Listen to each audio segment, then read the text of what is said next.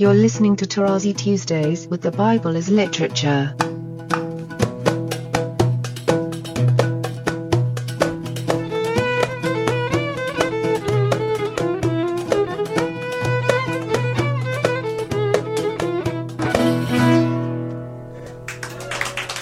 Hi, this is Father Marc Boulos, and you are listening to Tarazi Tuesdays with the Bible as Literature podcast. In this week's discussion of Genesis, Father Paul recalls a personal example reflecting on the criticality of memorization for the study of Scripture.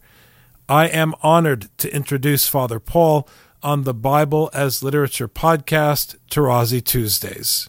The difference between Cain and Ishmael is very striking because Cain, as I stressed to you earlier and in my books, is eliminated uh, from the Toledot of Adam in chapter 5.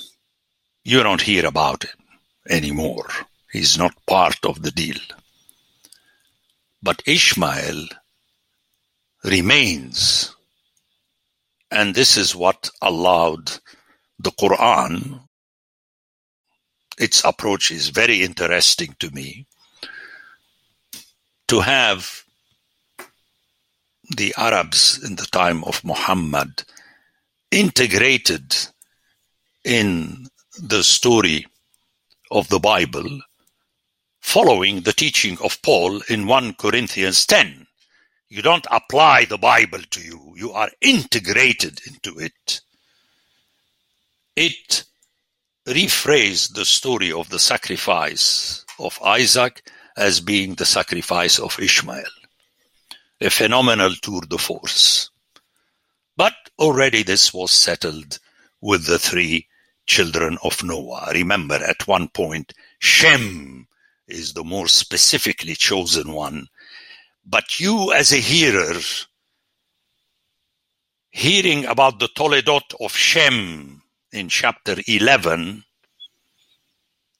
cannot miss the conjunction with the Toledot of the three brothers in chapter 10, just one chapter before.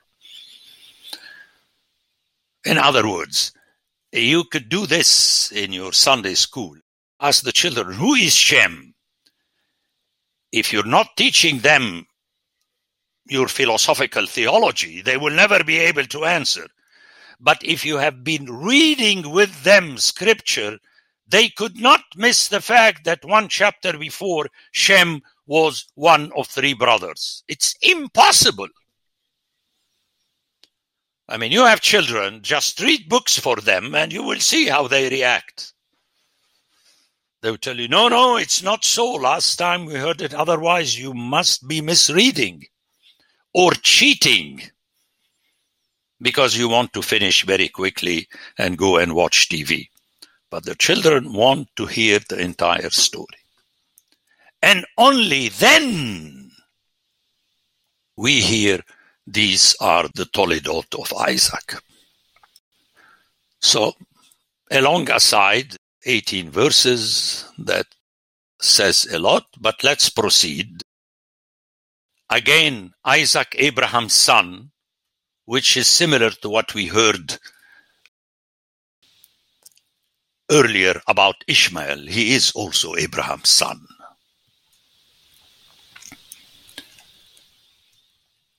And Isaac was 40 years old when he took to wife Rebekah, the daughter of Bethuel. You know the story. The Aramean and the sister of Laban, the Aramean. Notice how Aramean is mentioned twice okay, my father is a wandering Aramean or an Aramean unto oblivion and destruction. And his wife was barren. That's classical in the Bible. We have it in the story of main personalities Samuel, Samson. You know, it's very important. Elizabeth in the New Testament. And he prayed, and again, his wife conceived. But now we have a split. Instead of having one child or one son, we have two, and that is very important, especially that they are introduced, presented as twins. I mean, if you hear it in the original, uh, you, you, at one point, by the third time, you realize that the author is intending something.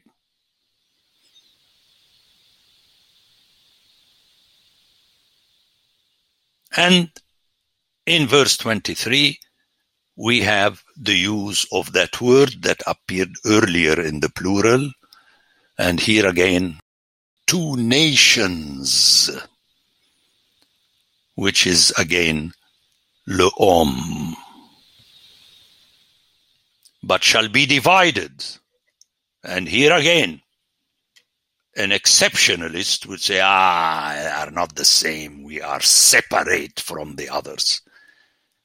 Yes, but unfortunately for classical theology, the original Hebrew uses the nifal from parad, farad, which is what I call the positive separation you send them in two different directions.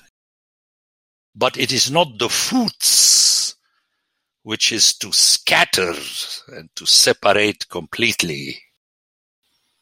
So you hear that verb and you cannot miss. It's impossible. Because it appeared in Genesis 2 about the four rivers. You could see Farad does not end by separating in the sense of making two people different in value, but it's functional. You have it in Genesis 2 with the four rivers, and in Genesis 10 with the nations and the peoples, and in Genesis 13 with Abraham and Lot. And here. Okay, if my hearers would do that, you know, buy a concordance electronically and so just look at these things. I know people say, but this is not how you hear scripture. Yes, in our time where people do not know scripture as well as the original hearers did. If you know the Bible, and here it's good, I'll share with you a story that I heard from Archbishop Trakatellis, who was my predecessor at Holy Cross. But uh, let me finish the verse. And then one shall be stronger than the other, and here again, the elder shall serve the younger. Here for younger, we have a word that those who know Arabic would guess. Sa'ir. We have it in Arabic, Sa'ir. Okay? That's the way it is in the original. But let me tell you the story of Metropolitan Trakatellis. I visited him when I retired to say goodbye to him. We were very close and I took to him copies of my latest commentaries and he offered me an icon that was given to him by the youth of his archdiocese of John Chrysostom. And he said, Father Paul, this is from me to you to thank you for all you've done. But then he smiled and said, Let me tell you a story that brings you to mind, a story that happened to him before in life. When he was doing his doctoral work at Harvard, he told me one of the students who was by far more capable than the rest of us. He was a Catholic priest and our teacher was a Jew. So he asked us a question. He said, Where do you find this? It's a pretty unique text. So everybody shook their heads. They couldn't answer him. And this Catholic priest volunteered and he said, Well, I'll check the concordance. And in a split second, and he imitated him because I do the same, you know. The professor slammed his forehead and he said, No, no. There is a friend of mine who makes fun of me while listening to the podcast. He said, I asked the question to say, no, no. So, well, so he slammed his forehead. He said, no, no, you have to know. And everybody froze in the classroom. And until, which is something I mentioned in the rise of scripture at the end, you know, if we just learn by heart, beginning with the Psalms. Psalms, by the way, is a very interesting book because to me, as the book of Isaiah, it is the story of God with his city, Jerusalem slash Zion. I mean, you have the whole biblical story in the book of Psalms. And that is something that can be done. You know, by listening in the car to Psalms and so on. And again, to make another aside, this is how I was able to write my book of Psalms, which has a unique value. You know, it's because when I was teaching at Holy Cross, I had so many hours driving and I would listen to the Psalms in English, obviously, you know. But then slowly on, I was able to connect statements from Psalms with other Psalms and so on. So this is very important to notice that the word here be divided. Well, divided, RSV translate in the same way the verb hibdil in Genesis 1, separated. But that's the trouble, again, with translations.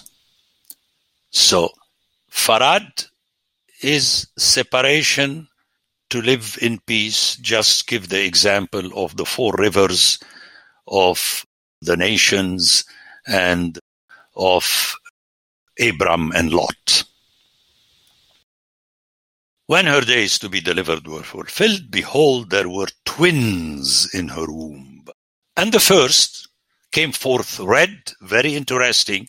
You hear red but in Hebrew it's Admoni, which means red as the red of the Adamah.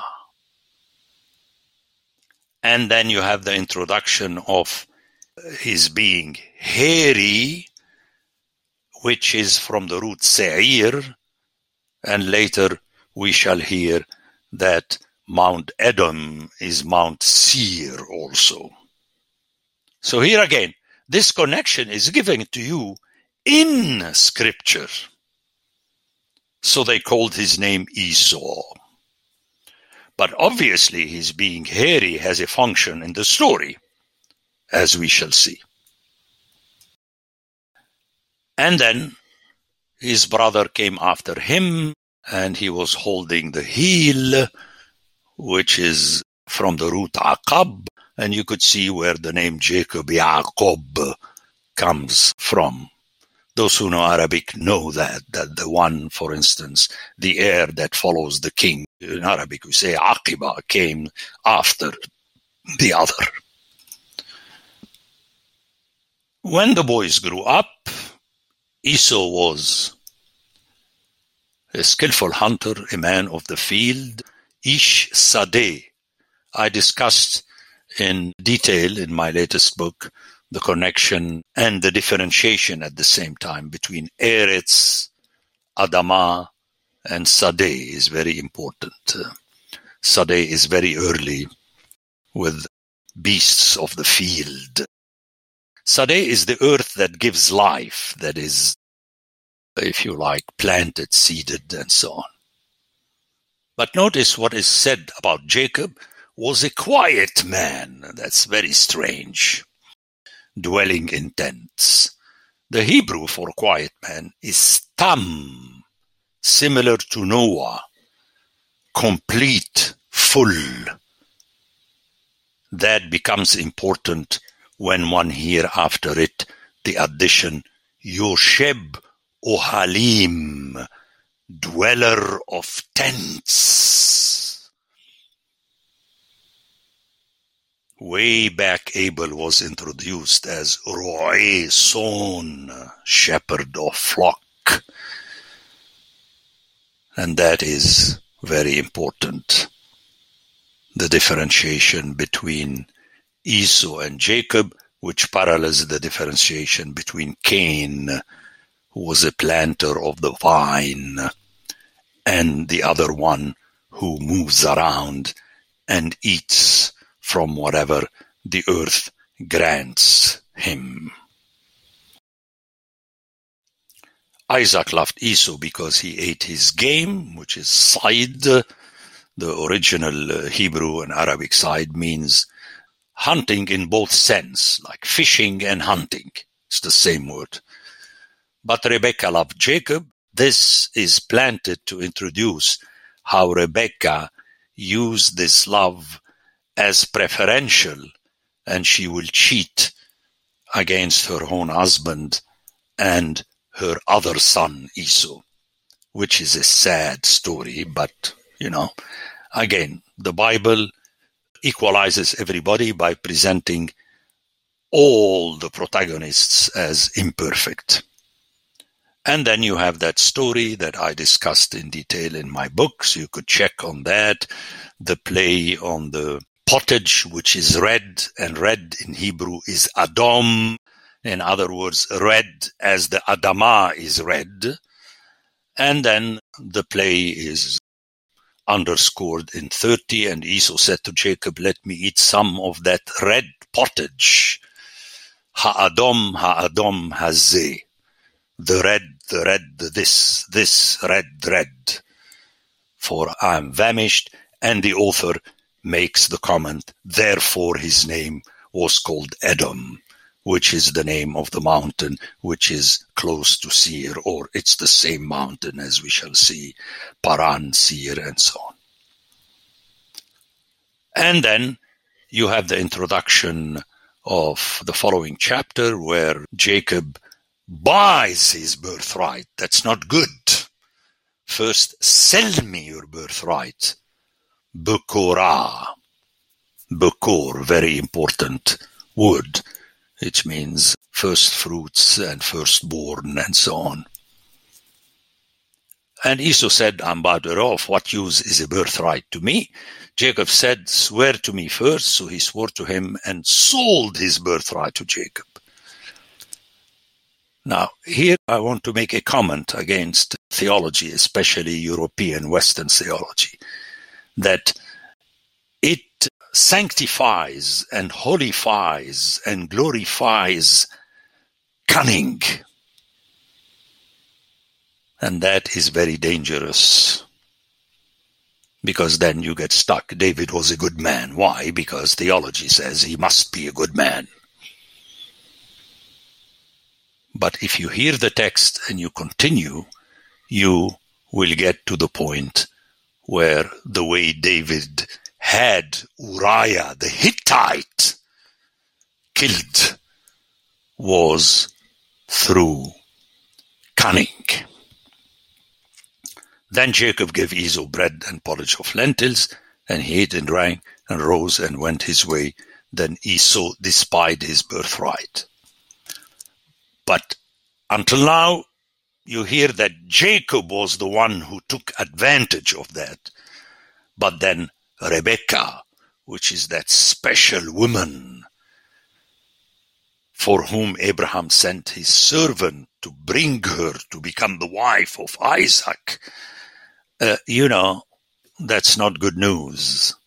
That she is the one who implemented the cunning in order to satisfy her preference. That's all. Now, before ending, I would like to point out the connection between Seir and Sinai also.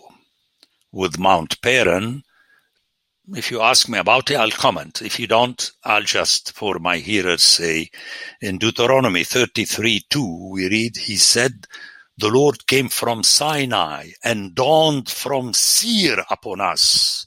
Very important that God comes from the mount of Esau.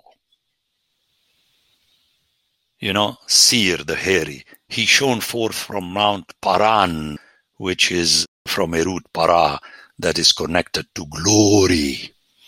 He came from the ten thousands of holy ones with flaming fire at his right hand, and the flaming fire reminds you of the red.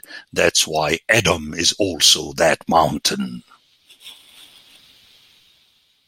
So it's very interesting that ultimately God comes from the wilderness of Midian. He's a shepherd. But we don't like that. We think that God comes from Westminster Abbey or Berlin or Byzantium or Washington DC or no. Very important. Deuteronomy 33 2. And notice this is towards the end of the book of Deuteronomy, right before the people, right before you move into the land through Joshua. You have all these words connected together Sinai, Seir, Paran, and the flaming fire, the red Edom. Okay. The Bible as Literature is a production of the Ephesus School Network.